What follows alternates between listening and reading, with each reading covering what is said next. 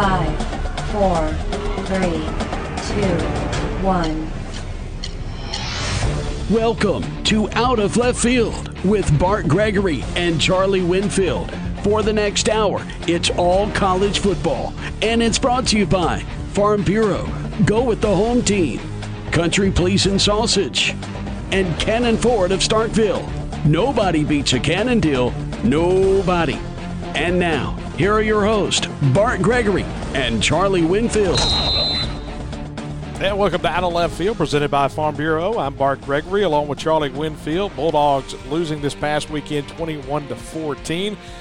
Well, Charlie, this weekend wasn't nearly as fun. It's amazing. You know, two weeks ago, we didn't know what to expect going to the defending national champions. Then you felt really good. Now, all of a sudden, you get knocked back a little bit and kind of teaches you the old adage of just trying to keep everything at an even keel as a sports fan and not let the volatility drive you crazy.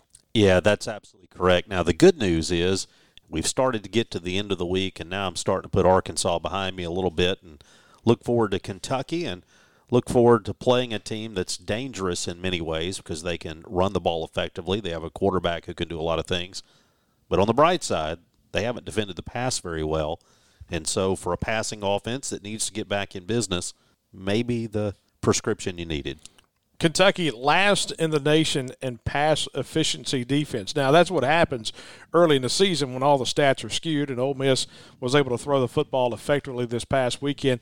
The thing that they did against Auburn was kind of surprising. I thought they would go to Auburn and really give the Tigers more of a test, but Bo Nix really threw the ball well. And you don't think of Bo Nix being a big time passing quarterback, but he had some success. Before we start talking about Kentucky, let's look back at last week and try to shake the cobwebs from that three defensive linemen and, and eight dropping eight into pass coverage that Arkansas was able to have some success. So looking forward, everybody's talking about the three down linemen and the eight eight man zone of Arkansas and how that gives the blueprint. You know, Mike Leach came out on Monday and he said, "Hey, let me tell you, if the secret was eight guys in a zone, we'd have been out of business 20 years ago." So at the end of the day, this is something that the coaching staff has seen, but the players before Saturday really hadn't seen a whole lot of. No, they hadn't. But let's think about basketball for a minute. Syracuse known for playing that zone defense that was so good. You know, it was a lot better when Syracuse played it than when other people tried to do it. Some teams are just built for it, some teams are experienced with it. Not everybody can pick it up and just run with it. The second thing is a zone defense is not without its holes. There are opportunities to complete the pass against the zone. If if it didn't have holes, everybody would be running it, right? There's a reason yeah. that LSU and a lot of other very successful teams and why most teams in the SEC recruit guys to play a man defense. It was different. That's the thing. It's not invincible. And if you go back and look, Mississippi State had some opportunities, just maybe a little bit late on the throw, just having a receiver maybe getting a little bit out of a window. But there are plenty of opportunities. So, not certain that the struggles that we had this week will necessarily replicate themselves going forward our good friend Matt Wyatt does a great job on YouTube each and every week of going through a film study, and he had a really good film study this past week about the success of throwing the football against dropping eight in coverage. And I think one of the things that really stood out by just watching, rewatching the game itself, it just seemed like the timing wasn't there because it's a completely different game. Throwing against a man, throwing against a zone zone is a lot of timing. It's all about when a guy is going to cross in a window. And a lot of times when you throw that football, Charlie, the guy's not open yet. And that's the whole key. You have to anticipate. And with a quarterback, you have to go back to the point. I'm not making excuses, but this is still his first year, second game in this offense.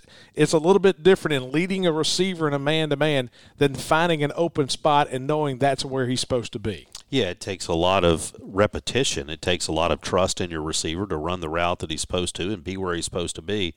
And it's one of those things, as you say, it's just timing. And part of the timing is the experience of doing it on the field. Part of the timing is trusting yourself to make the throw when you know you need to make it and not later. And it's difficult to have that trust when you start to throw a few interceptions. It gets harder and harder to complete those passes. I thought that was one of the big things early in the game was Arkansas having the pick six. You talk about emotional roller coasters. That's one way to get yourself up and ready to go when you get a defensive touchdown. Looking at the stats of the game, I mean, the stats just jump out at you and say, man, you know, this is a game that Mississippi State probably won. If you take a look away from the turnovers, we did a pretty good job of throwing the football. Didn't do a terrible job at running the football as well. The thing that stood out to me, Charlie, was third down conversions. The week before, we were so good against LSU of staying on the field. This game, we couldn't stay on the field what was so crazy is we were two for eight, two for eight, and third down and less than four. That's a stat that's kind of crazy to look at. It is, and so a lot of times you would look at that and say, "Hey, we need to run the football more." But a lot of those plays where you failed to convert were running plays. They made the effort to run the football, just weren't successful. Not not all of them, but certainly some of them were. We did see Mississippi State convert a couple of times running the football. But you're right. If you go back and you pull the stat sheet and you white out the turnover column, you would think that Mississippi State won the game. The other thing, going back to that pick six, I remember having the thought that in a very strange way, that had the opportunity to work to Arkansas's detriment because I thought their defense, based on the Georgia game, would wear down. I yeah. thought that they wouldn't have the stamina to go the full game. And what the, the result of that pick six, obviously, it put points on the board for Arkansas, which was good for them. But their defense was on the field 14 minutes in that first quarter of play. And when I go back and look, you really got to tip your hat to those guys because they played a lot. They played a lot early, and they kept playing well. If you're looking for positives, well, the future looks bright. Dillon Johnson, phenomenal as a freshman.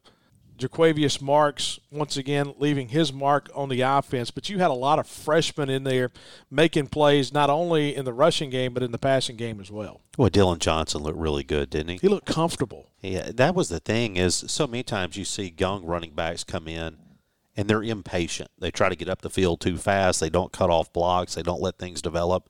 Everything about him looked good. How big was losing Kylin Hill? Well, it's it's huge because ultimately, I think one of the things that Mississippi State did not do enough, and this will go against everything we hear when we hear people comment on the NFL and Dak Prescott, make fun of him for checking down too much. I thought Mississippi State needed to check down a little bit more and to do it a little quicker. If you've got Kylin Hill, it feels a lot less like a check down when you're putting it out in the flat, more like a, a big play. You kind of ask yourself that question because what did Mike Leach say after the game? I thought that you know, KJ wanted to go down the field a little bit too much. He didn't want to be as patient. Do you think that may have played into the mind a little bit of KJ Costello of, hey, I don't have that safety valve in Kylin Hill. I may need to do a little bit more extra down the field. Well, you think it has to. It, it absolutely would have to because all season long in the off season when these guys have been getting together as best they could, I mean, Kylin Hill's the guy you've got in mind dumping it off to – and there has to be a big difference in dumping it off to him to dropping it off to somebody who candidly hadn't seen that much time on the field. The good thing is, Kylin Hill should play in a game on Saturday, which is a very good thing because State's going to need him on the road at Kentucky. So the Bulldogs and the Wildcats, a 6:30 start Saturday night at Kroger Field. I'm Bart Gregory along with Charlie Winfield. We're brought to you by and presented by Farm Bureau. Go with a home team. Farm Bureau has agents in every county in the state of Mississippi, and they're great customer service. So if you don't have Farm Bureau as your insurance provider right now, call, get a quote, and they have great customer service and they'll take care of you without doubt. We'll come back and we'll take a look at the five big keys and the five big plays from last week's game against the Arkansas Razorbacks. Later in the show, we'll talk to Dave Neal of the SEC Network and ESPN. He'll talk about how the, the broadcast is going here early in the year, and then we'll preview the Kentucky Wildcats at Mississippi State later in the show. You're listening to Out of Left Field presented by Farm Bureau.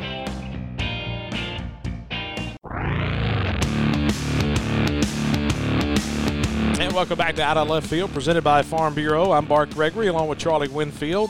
It's time now for the five big plays brought to you each week by our friends at Cannon Ford of Starkville. Cannon Ford the place to go. I was just there yesterday. They do a great job in the body shop, the service. I was getting my oil change yesterday. Guys always have a great friendly face, and I trust them. That's the big thing is I trust the guys at Cannon Ford. They're not looking to to do just a little bit to try to get you back to spend some more money with them. Newer used cars, Chris Keene and the gang, they have a great sales team and people, once again, that you can trust in the car business. That's at Cannon Ford in Starkville. All right, Charlie, it's time now for our five big things brought to you by Cannon Ford. What was number one for you in the five big plays from this past Saturday? Yeah, and again, just to set the premise here, we try to pick plays that aren't scoring plays, that aren't turnovers, that are not things that might have initially been noticed at least in some instances. So, in that spirit, five big plays that had a big factor in the outcome of the game that may not be remembered. And the first is on the first Mississippi State drive of the game, Kylin Hill's rush for seven yards, where we had the review and Kylin Hill got hurt. And you're going to say to me, Charlie, everybody knows Kylin Hill got hurt, and that's a big play in the ball game. But I've got a little different thought on that play, and that is that play was reviewed to determine whether Kylin Hill had fumbled the football. Three plays later, after it was ruled no fumble, actually, it was not ruled that it was not a fumble. The ruling on the field was no fumble, and the decision was the call stands. I think it was one of those where, had it been ruled a fumble, it would have stood, and vice versa. Had that play been ruled a fumble, Arkansas is getting the ball around midfield in a no score ball game. Three plays later, we throw the pick six how much better off are you in a strange world if Kylin Hill had fumbled the football?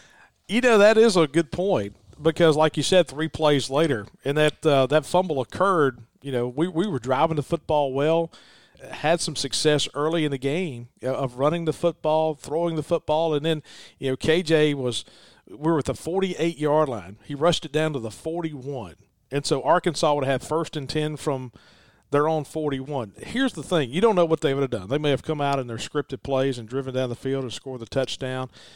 But it just seems to me, and I go back to the point, Charlie, about what kind of positivity and confidence it gives to your defense to have a defensive touchdown and what that does not only to your defense but to your offense as well.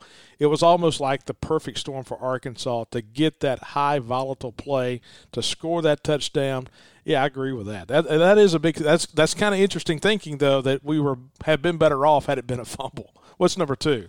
The second is Mississippi State's ensuing drive. So obviously, with having lost the game, a lot of our big plays are going to be negative. But I've got a couple of positives for you, although we'll see this turn. On the second drive, the big play for me, the third and two at the Arkansas 18, Jo'quavious Marks rushed it for six yards to the Arkansas 12, picked up the first down. Picked up the first down on the ground on third and two. Here's what's interesting about that drive a fourth and three play. Dillon Johnson carried for the first down, six yard carry. On a fourth and two play, Dillon Johnson rushed it for nine yards, picked up the first down. And then with Marks, you go back to back carries on second and seven and third and two. A couple of things. Number one, we heard a lot of people saying you have to run the football, you have to run the football. Four times on that drive, Mississippi State did run the football. The big play that set up the touchdown, I'm giving credit, although I think they all matter, the six yard carry to the 18. Now, let's look ahead. It's not as if Arkansas is not able to adjust and to change. We'll see that later. So, big play in a couple of ways. Number one, it set up the touchdown. Number two, it told Arkansas, and this will come back to haunt us hey, third and short, fourth and short, Mississippi State, despite their reputation, is going to run the football. Yeah, at one time in a span there, ran it three out of four plays leading up to that uh, touchdown to JaVonta Payton that tied the game at seven. Okay, what's number three?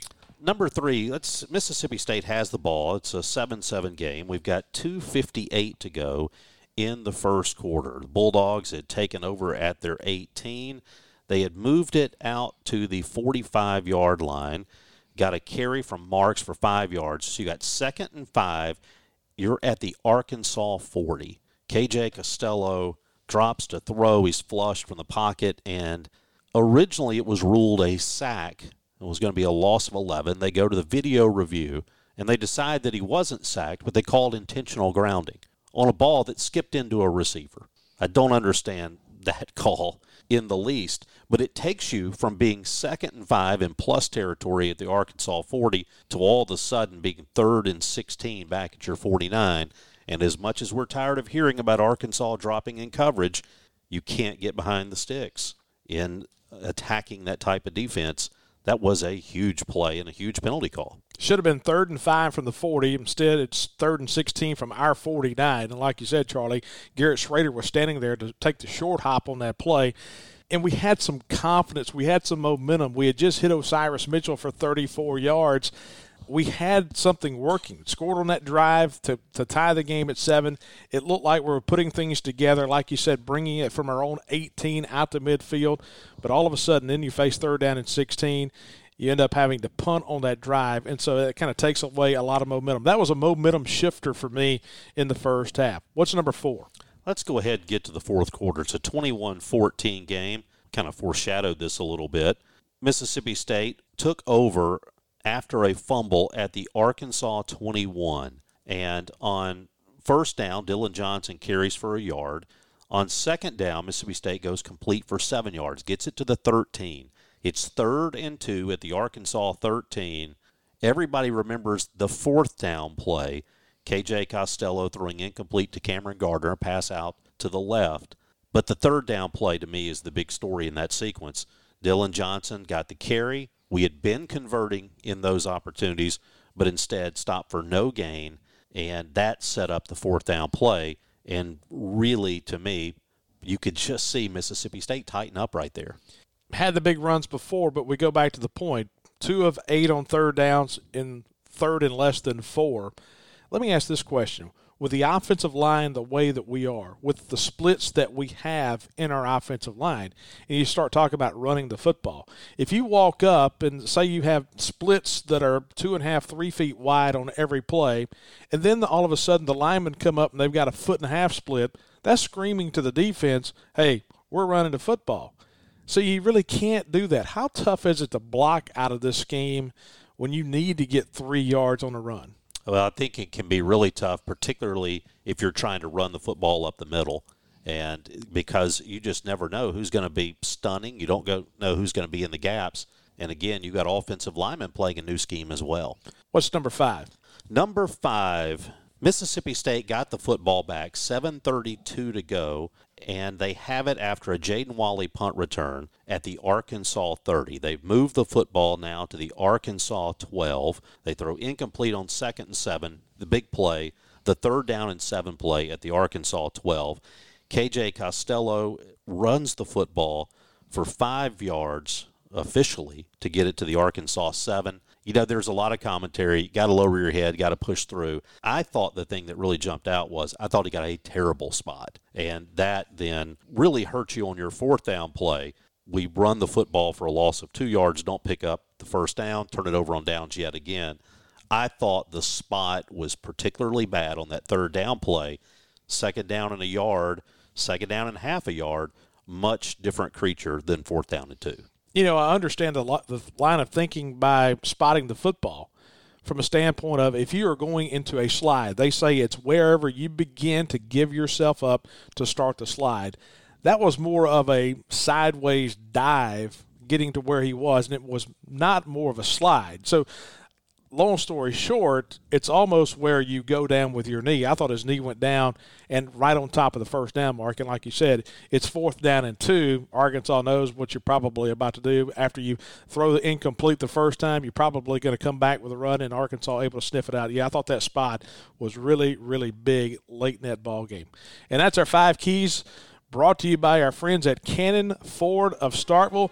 We'll come back and talk to Dave Neal of the SEC Network and ESPN right after this on Out of Left Field, presented by Farm Bureau.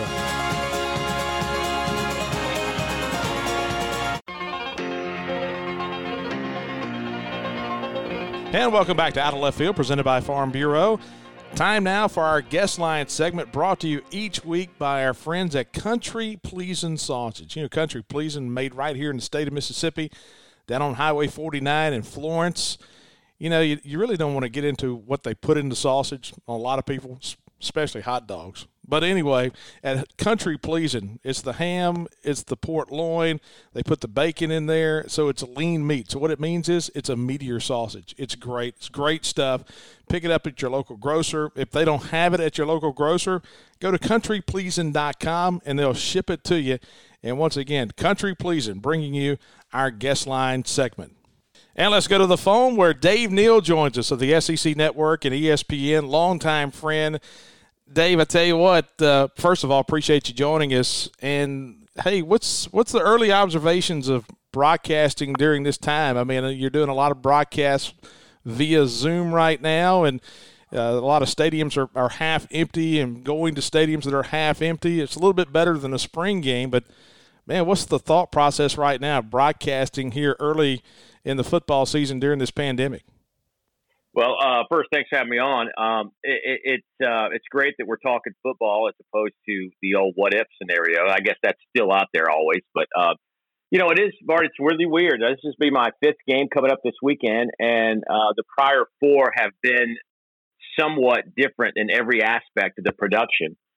Um, I started with a game at Chapel Hill, North Carolina, and that was surreal with an empty stadium and um, uh, just a just a really kind of I guess, awkward beginning to my season just compared to what I'm used to. And then, you know, you go, I go to Murfreesboro, Middle Tennessee the next week, and there's a crowd there, but it's not very much of a crowd. So, and they're not, you know, it's not a big stadium anyway. then week one, we go to Arkansas and you see, you know, Georgia, and they let more people in. And it was actually kind of a nice, you know, getting back to SEC football was great. And it was a decent game until halftime. And then last week, I had to do it from my house. So you throw another curveball in there, looking at monitors and all this stuff. Um, it is not what I'm used to after 20 something years of calling SEC football, but it is. I don't want to say the new normal because that's uh, hopefully not going to be the case, but it's uh, it's what we're doing right now, and hopefully we can get back to the stadiums when all this stuff gets figured out. But boy, it is it has definitely been a, uh, been a uh, culture shock to say the least. Yeah, Dave. Along those lines, I was listening to the, the Yankees and the Rays last night, and they were broadcasting the game, the the Rays broadcast from from Tampa. I mean, is it a situation? What's your setup? I mean, how many different camera angles do you have to call the game? Because I couldn't imagine just sitting there trying to watch a TV screen because there's so much in a game of football that's going on outside of the lens. Well, it, it is. It, they came ESPN sends an engineer with a bunch of gear to your house, uh, monitors, uh, headphones, and the little box that we use to be able to talk to producers and other people on the crew directly to them while the game's going on. It doesn't really go out over the air. Um, you know, and so I have like two monitors. One of them is like what you see at home. Another one has what they call the all 22, which encompasses most of the field. So you can see all 22 players on the field. Uh, then I have a bunch of computer screens. One of them is, is a Zoom with just my partner, uh, DJ Shockley, at his house so that we can actually see each other if we needed to communicate somehow visually. We could see what each other's doing. Um, but it's hard to like look at that during a game when there's the game going on. Then you have a monitor that has my spotter who was at the game actually, believe it or not. This is so unbelievable that I'm trying to explain this. The spotter's at the game, but I'm not. Uh, and he's got a Zoom call set up with a camera looking at his spotting board, and I've got a computer screen with with what he's looking at, so I, he can point and I can see it. Then I have another monitor, uh, computer screen that has my stat, my statistician guy who's at his house doing stats, um, and that's kind of that's over a different kind of app, but it's in real time. Uh, so yeah, there's a lot to look at. That uh, it's hard to keep your eyes focused on one thing. And boy, I'm gonna tell you something. If your internet goes out we got all kinds of problems going on. you know, Dave, we saw a little bit of this in coverage for the Olympics. We've seen it in soccer with guys doing games remotely and able to do more games at a time. I'm curious, do you worry at all that this is where sports broadcasting is headed? That all of a sudden they decide it's cheaper to have somebody sitting at home than it is to travel them? Uh, yeah, it's a you know it's a it's a concern. Um, you know, a, a part of me says that you know, hopefully those in charge understand that football is, you know, we can, you know, we're getting away with it. I would say that we're getting away with it right now, being at home, um, because I think people understand that it's not going to be perfect. We don't live in this perfect environment anymore, right? It's it's it's it's different. But at some point, this is going to get back to normal. Our lives are, whether it's next month, next year. At some point, it will be. And I think that to do football the right way, to broadcast football the right way, especially big games that draw millions of people watching them, and that encompasses most of the SEC games that you got to be out there. You miss a lot of stuff by not being out there. I'll tell you the, the things that I miss, just from my point of view, is the fact that I don't get to sit there and spend face to face time with a sports information director an hour, hour or two before the game and get last minute updates and details. I miss going down on the field talking to our head referee before the game as he's doing his survey of the field with his crew and meeting a couple of those guys and get to know them and tell their stories also getting to spend time with the head coaches. And it may only be five minutes or 10 minutes on the field when they're kind of, they're done. They're on the field, their team's warming up, they're done. There's nothing else they could do. Sometimes we get the best information all week in those five or 10 minutes with those coaches down on the field before, you know, the team's coming out doing their stretches and stuff because they're a little bit more relaxed. There's nothing else they, like I said, there's nothing else they can do. It's time to kick it off. And sometimes they tell you, hey, man, we're going to run our second string quarterback in there and run these jet sweep type things in the second series. So watch out for that stuff. That's great to know.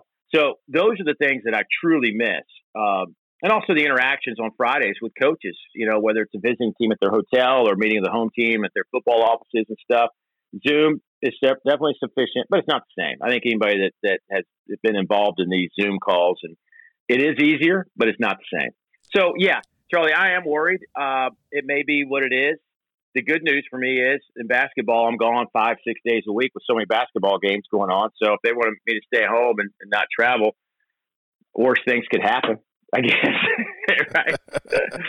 we're talking to Dave Neal, the SEC Network and ESPN. And Dave, along those lines, you were talking about the Zoom calls on Thursdays. You know, you guys used to come in on Fridays and meet with the head coaches, and, like you said, the preparation, the preparation of getting ready for a game. You know, for us, we we pretty much get through game three and we know one of the teams, and the other one we're preparing for the visiting team. You're preparing pretty much for both teams, new teams each week. How tough is it to kind of pop around and go from game to game in the league when you really don't get a chance to see that one team that much? How tough is that?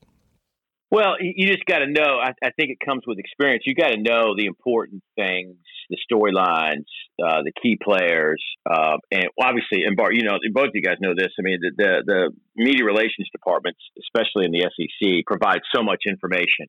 So it's just a matter of whittling through that information. I've always said, "Give me all you got, and I'll figure out what I need." Right? That's kind of my message to all the people in, in that part of the sports information world. But um, you know, I'll never know. I will never ever know as much as the Mississippi State Bulldog fan, right? The, the person that's there, living, dying, breathing it every day, because I've got other things going on that that can't be my team. As much as folks want me to make it their team, I, I can't do that. but so. Uh, you know, it's one of those things where I just got to make sure that I know the key elements, the key storylines that that I I tell them something, maybe find a few things during the week that they don't know, and the other aspect is the one thing that we have in television, because there is so much information available anywhere you look, whether it's, you know, the, the social media or just anywhere online, Google, whatever you want to Google. The one thing that we have the opportunity to get, and that is conversations face to face with coaches the day before or day of a game to get information that there is that they can't get anywhere else. So you try to incorporate as much of that as you possibly can uh, to bring a little different angle element to the game that we're broadcasting that week, so that the guy from Mississippi State or the guy from Alabama, if we're doing an Alabama game, it's just something different because they know the general storylines. And the other aspect of that is you also got to remember that if there's a million people watching, there's probably a half a million people that don't know anything about Alabama. So you do got to keep that in balance with what are you repeating, what is boring versus you know, there's an audience out there that doesn't follow college football every day, and they turn it on on Saturday morning just to watch that game that day. So there's a fine line, and you just kind of got to trial and error, I guess, you know, is the best way to say it. And over time, you hope you figure out the right recipe. You know, there are a few people not wearing a whistle who have seen more film than you have of SEC football over the past couple of decades. You have a unique perspective, I think, of kind of the level of play in the league. I'm curious. There was a lot of talk with the pandemic and that type thing that tackling wouldn't be as good, that the level of play wouldn't be as good. What's your observation now, a couple of weeks in, as to what level of football we're seeing? I will say this: you, you brought up tackling, and that comes to mind first. And like I said, this weekend will be my fifth weekend, so I, I've already seen four games. And some teams had played one game; it was their opener. Some teams had already played a couple of games, and obviously, two weekends ago it was the first game for the SEC. But the, in talking to all these coaches, the one thing that is the, the reoccurring theme is they expected tackling to be a nightmare. Now, the games I've done, I haven't seen them all, but the games that I've done, I've been impressed with that. I've seen some really outstanding guys. Now, there are always going to be a missed tackle here and there, but for the most part, I don't know what it is because these coaches said that, you know, some of these teams only had 11, 12, 13 practices to where they actually had, you know, half their team out there. So they can't afford to lose anymore. So they're, they haven't hit as much as they would. Some of these scrimmages got canceled where they finally let them go full steam ahead. But I've been pleasantly surprised with that for the games that I have seen. And I think the coaches I've talked to have all said that that is maybe not perfect, but it's better than what they anticipated. Um, the, the other thing that I've noticed is um, it's it's kind of crazy. I the pass game has been better than I anticipated, while the run game hasn't been as good. You would think the run game, right, would be you could really work on that, the power game, but that's not what we play anymore. So to me, the run game and an overall picture hasn't been nearly as good as the pass game. And that's not saying the pass game's great. I just think it's better than what we all thought or expected it would be. So it's been very bizarre in that regard, and we'll see how this thing plays out week in, week out. And I know, you know, Mississippi State had, you know, their their nightmare after the LSU game last weekend, and I'm anxious to see how those guys can adjust their pass game and add some run game you know, as we go on and move forward, because listen, the coaches in this league are, are, are great. I mean, they, they are, they, they figure this stuff out in a hurry. And how do you adjust and how do you adapt? That's the cat and mouse game every week. So we'll see how it plays out. But those are kind of my, my observations early on. Tell you what, Bumper Pool did a heck of a job tackling last week. I know that for a fact. so, what are you, 20, 20 like, or something? Yeah, had like yeah. 20. And going back to what you said about Mississippi State, Dave, and looking back at the at you know big games, big moments. The things we think of, of course, Jack Cristil, Jim Ellis, and guys that have broadcast for so long here. But you've had some big calls in Mississippi State history as well. Are there any moments that really stand out to you? I mean, I think about that 07 game with Derek Pegues. I think about the MacNamee home runs. Or is there anything that really stands out to you about big plays in Mississippi State history that you've been a part of? Well, I, will tell you this. This is how far back I go. This was my first job in as a when I got out of college, I went to Florida State. For those who don't know, and I got out and I was working uh, as a sports reporter at the ABC station in Tallahassee, Florida. And this would have been, I guess, uh, '89. So it would have been the 1990 baseball season. I followed Florida State in 1990 to the regionals. This is when they had the six team regionals and there was no supers to Starkville, Mississippi. Never been. I came up, followed, and the FSU was really, really good that year. But they were playing at uh, Dudy Noble, and there was a bunch of rain delays, and Florida State and Mississippi State are on a collision course, and they end up after a couple of days of rain, and me sitting at the uh, I don't know those in Starkville know where that Chick Fil A is. There used to be, I think it was a University Inn or something over there, a little shopping plaza over there by the yep. Chick Fil A. Anyway, that I woke up one morning. This is just a sidebar. I woke up one morning, and this is no joke. I had paint chips all over my covers in my room. They, the ceiling was oh, it was just it was a beautiful weekend because it, it, was just beautiful. Uh, anyway, so we get there to Monday, and uh, FSU and Mississippi State going at it, and Burke Masters hit a and Mississippi State was the visiting team hit a grand slam home run. Yep. In the top of the ninth inning, to give that they were down, I think down three, and he hit the grand slam to give the Bulldogs the win. And even though I'm an FSU guy and that was my team and I was there to cover them, I got to tell you something. The the the juice in at that stadium that day, it's still with me. That was in 1990. What a moment that was um, with that team. I think Burke's like a minister somewhere, if I'm not mistaken. Uh, he's a uh, priest. Yeah, he's a priest yeah. in, in, Joliet, Illinois. He he's the uh, he's the team uh, he's the team priest for the Chicago Cubs. I'll be dog. How sure. about that? Okay, so uh, hey, you mentioned that, Dave, real quick before we go. Yeah. The difference in that moment compared to MacNamee hitting the home run. You oh, were there for that yeah. one as well. What was? are there any similarities between the two? Uh, it's so many. Um, you know, MacNamee's wasn't a game winner. It was the moment. It was, you know, big hit Mac one last time in front of the home folks in the new stadium. And it, it's a super. And the supers are so different now. I mean, I love it. I think the supers have been the greatest thing. NCA for all their bashing that we can give, that we can just uh, lay upon them, the super regional concept has been one of their great decisions over the last 20 years. But anyway, I just think that the MAC thing was a different excitement. But I tell you what, that gave me goosebumps. I mean, that literally gave me goosebumps. And first of all, I love that kid. I got to know him so well over the course of two years. I covered the regional at uh, Florida State the year before when he hit the big shot there as well. You know, and over time you get to know them. and uh, God, I start thinking about all these Mississippi State things I've been involved with. Starts to add up, doesn't it? but uh, I tell you, I, I don't know. I almost have to lean to the big hit Mac. Just because, I don't know. Maybe it's more recent, but they were both at the top of my list in terms of uh, exciting moments for sure. Well, you've got a couple of Emmys. You don't need me to tell you this, but you know, I've always said the real sign of a pro broadcaster is knowing when not to say anything. You think of the Al Michaels uh, call in the 80 Olympics, right?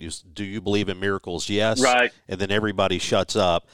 Bart Gregory tweeted right after the MacNamee home run, "What a pro job you did because you let the scene play itself." As you deal with young broadcasters, how difficult do you see it to be to get guys to understand that sometimes the moment's big enough without you adding to it? You know, that's great uh, question for those who are ever interested. I, and listen, it's it, it's a learning process. You with social media and the Twitter and the Instagram, highlights get distributed in a hurry, and every announcer wants to be attached to a highlight, right? With the great line or the great call or this and that. And what happens is in the in the process of trying to be that highlight, be a part of that highlight, you end up messing up the highlight. So if anybody wants to be an announcer out there, I've always believed, and listen, I've screwed up many highlights because I talk too much. It's just the thing you learn, but it's better just to leave it alone, right? Especially when there's a crowd and, and atmosphere. And I know it's tough now in these football games because there isn't much of that, but you got to let it breathe, man. The, the, the, the pictures of people's faces and the excitement and the crowd noise, that tells a story better than anything that you can tell at that moment. So you need to set the stage, give it its just due, and then get out of the way. Um, I always say this don't ruin the highlight because it's called a highlight already don't ruin it.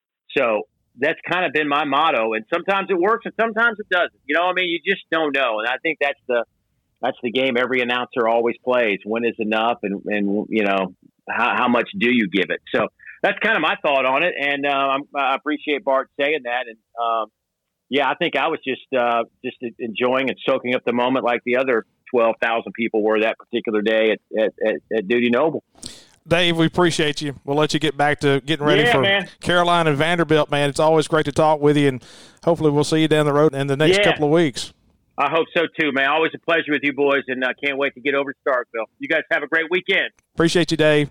And that's Dave Neal of ESPN and the SEC Network. Appreciate Dave. It's always great to talk to Dave, one of the great guys in college broadcasting and in college sports. And once again, this guest line brought to you by our good friends at Country Pleasing Sausage. And we'll come back and have a final word right here on Out of Left Field, presented by Farm Bureau.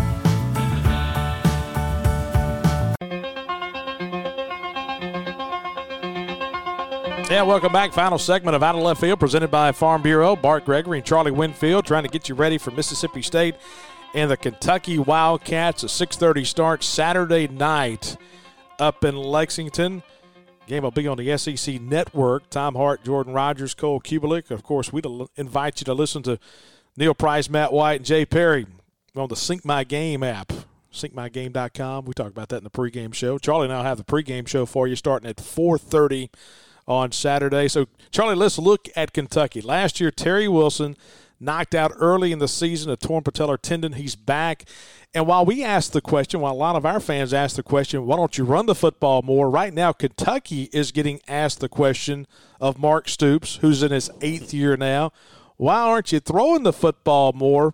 Terry Wilson completed 14 of 18 passes last week against Ole Miss. I don't think offense was a problem, especially when you run for over 400 yards. Yeah, who wants to throw the football when you're rushing it for 408 yards on 56 carries and get six touchdowns? I mean, when you're playing Ole Miss and you can hand it off straight up the middle and get yards, you keep doing it. You throw it when you have to.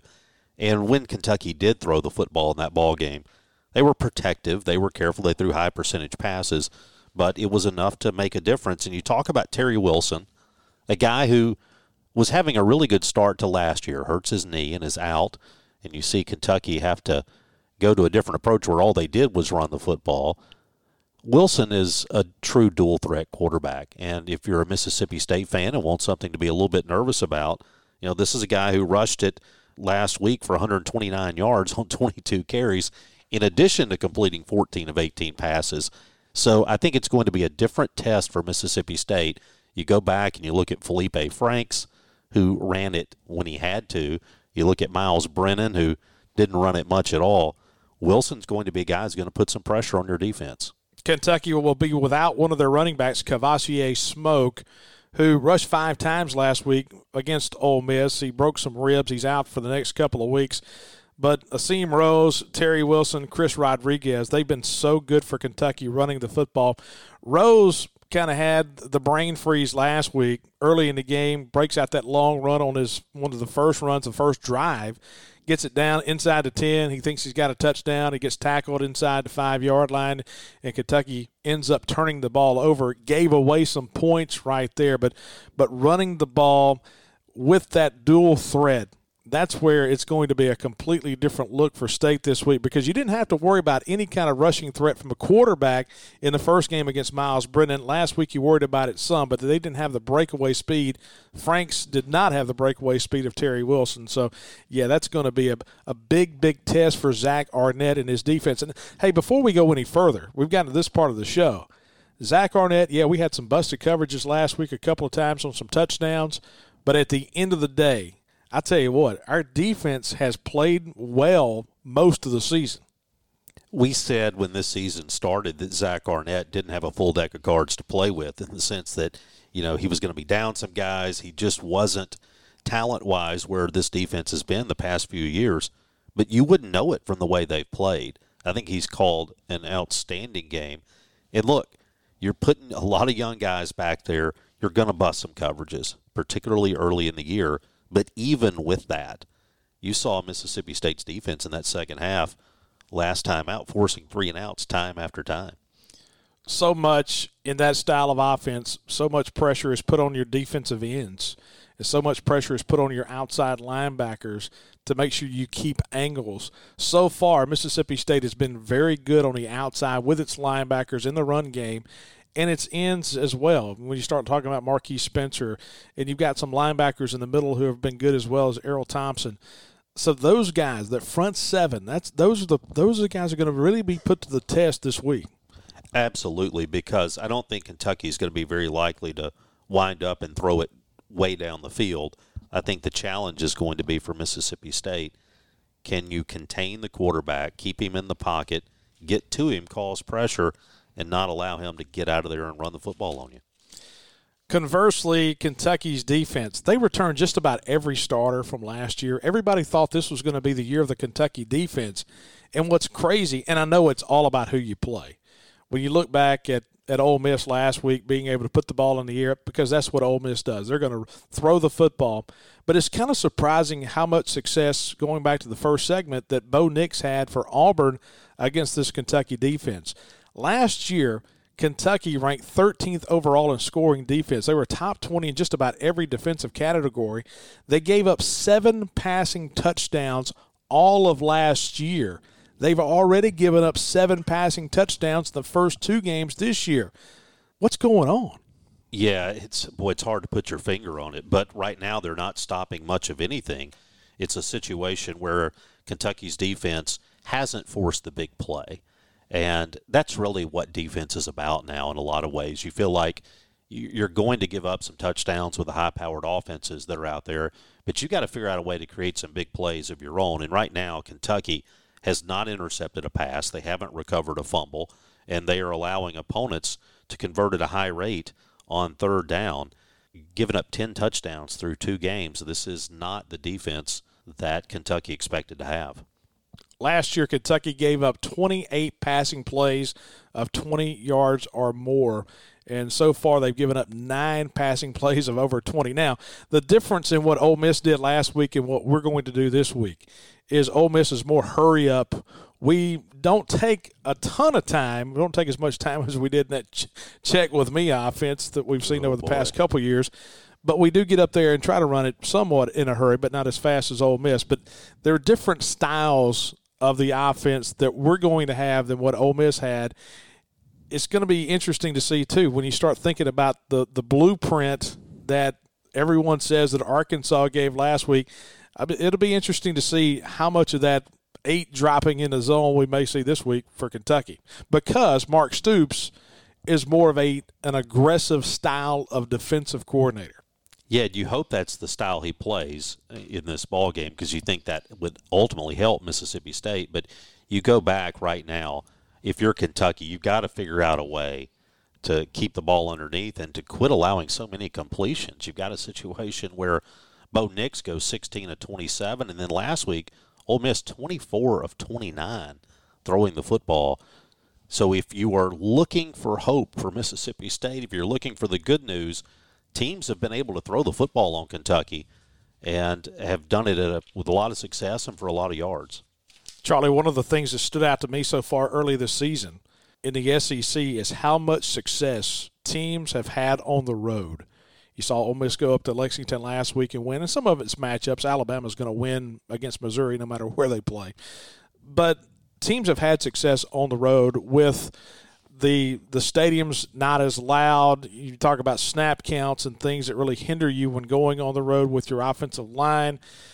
Who does it favor more this week? Kentucky had a game which they thought they should have won. They let get away from them. They lose in overtime. They miss an extra point. Mississippi State felt like they let a game get away from them this past Saturday against Arkansas. Who holds the advantage of teams trying to bounce back in this one? You look at the SEC West, and other than Alabama, every team in the league is one and one on the western half of the league, at least. Right now, what that tells you exactly what you said. Teams are playing pretty well on the road. There doesn't seem to be as big of a home field advantage. And you almost wonder, you suggested this the other day, maybe in some strange way, the road team now has a little bit of an advantage. I, I would say this I would much rather go play Kentucky in that strange environment than play them on a normal Kentucky 6:30 kickoff, which I think is a little bit underrated as a visiting environment by the way. It Just is. generally. I mean, look, it's never going to be Death Valley, but I think it's underrated. That being said, I don't want to go so far as to say that it favors Mississippi State, but hey, if we want to be honest, we played pretty well on the road. We didn't play so great at home, so maybe getting back on the road's a little bit comfortable. If you're looking for things to, kind of look at from a positive standpoint, we seem to be a well coached football team. I mean, last week everybody wants to talk about maybe play calling, whatever you want to say. We had open guys. We had guys. It's all about execution, but we're not doing the dumb things. You don't see the 15 yard penalties. You're not seeing the false starts. You're not seeing a team shoot itself in the foot in special teams as far as coverage. This looks to be a well coached football team, and I say that to say this: the last time we went to Lexington, Kentucky's going to talk a lot of trash. They're going to play hard through the whistle. We lost our composure two years ago. Kentucky is going to be the, probably the most physical offensive line we've faced so far. Keeping your cool is going to be big in this game. I believe it was the day after that Kentucky game that we recorded our first show back in the old days, and we needed some time to cool off after that one because that was the story of that ball game. You didn't stop the run, and you let them get in your head. You let them get to you. I don't think that's nearly as likely to happen now as it did two years ago. But look, two years ago, the only thing you could say after that game was Mississippi State was not a disciplined football team. We've looked very different through two games. So we'll have it at 6:30 Saturday night. We'll be on the air at 4:30 for the pregame show. And once again, thanks to our great folks at Farm Bureau. Go with a home team presenting out of left field, presented by Farm Bureau. So we'll be back on Sunday. We'll hopefully be talking about a Bulldog win in our Sunday coffee session on Sunday. Then back next week as the Bulldogs come back home against Texas A&M. So we appreciate you hanging out with us over the last hour. You've been listening to Out of Left Field, presented by Farm Bureau.